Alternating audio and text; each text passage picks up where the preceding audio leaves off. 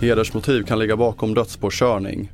Barn till sjukhus efter smitningsolycka och svensk medborgare häktas i östra Ukraina.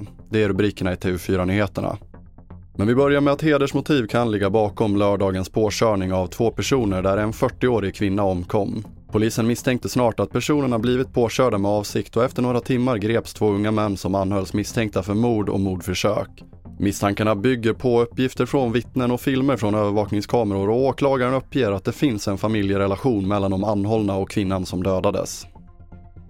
Vi fortsätter med att ett barn i förskoleåldern har förts till sjukhus med ambulans efter att ha blivit påkört i ett bostadsområde i Värnamo och polisen söker fortfarande efter en person som körde bilen som vid 14-tiden ännu inte hade anträffats, skriver Aftonbladet. Olyckan skedde strax innan klockan 10:30 på förmiddagen och barnets skador bedömdes initialt inte vara livshotande. Och en svensk har häktats i östra Ukraina, uppger den ryska statskontrollerade nyhetsbyrån TASS. Han anklagas för att ha stridit som legosoldat och anklagelserna är liknande som i fallet när tre män, två britter och en marockan dömdes till döden i en rysk skenrättegång i juni enligt TASS, skriver Aftonbladet.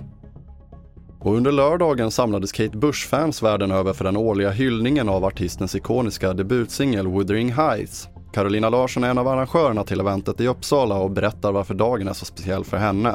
Första gången jag var med var 2016 och då kände jag direkt att det här var en sån fantastisk energifylld grej att jag bara måste vara med igen. Så det här har varit det 5 år nu. Och vi avslutar med att forskare nyligen upptäckte stora samlingar av sillvalar och knölvalar i vattnet norr om den antarktiska halvön. Något liknande hade inte setts på många årtionden och är det hittills säkraste beviset för att de stora valarna håller på att göra comeback. Knölvalen var nere i bara 5 000 exemplar när läget var som värst på 60-talet och nu beräknas antalet till cirka 135 000 medan sillvalen hade på 70-talet minskat till 25 000 djur och idag beräknas beståndet uppgå till 170 000. Vi sätter punkt för TV4-nyheterna. Fler nyheter hittar du som vanligt på tv4.se. Jag heter André Meternan Persson.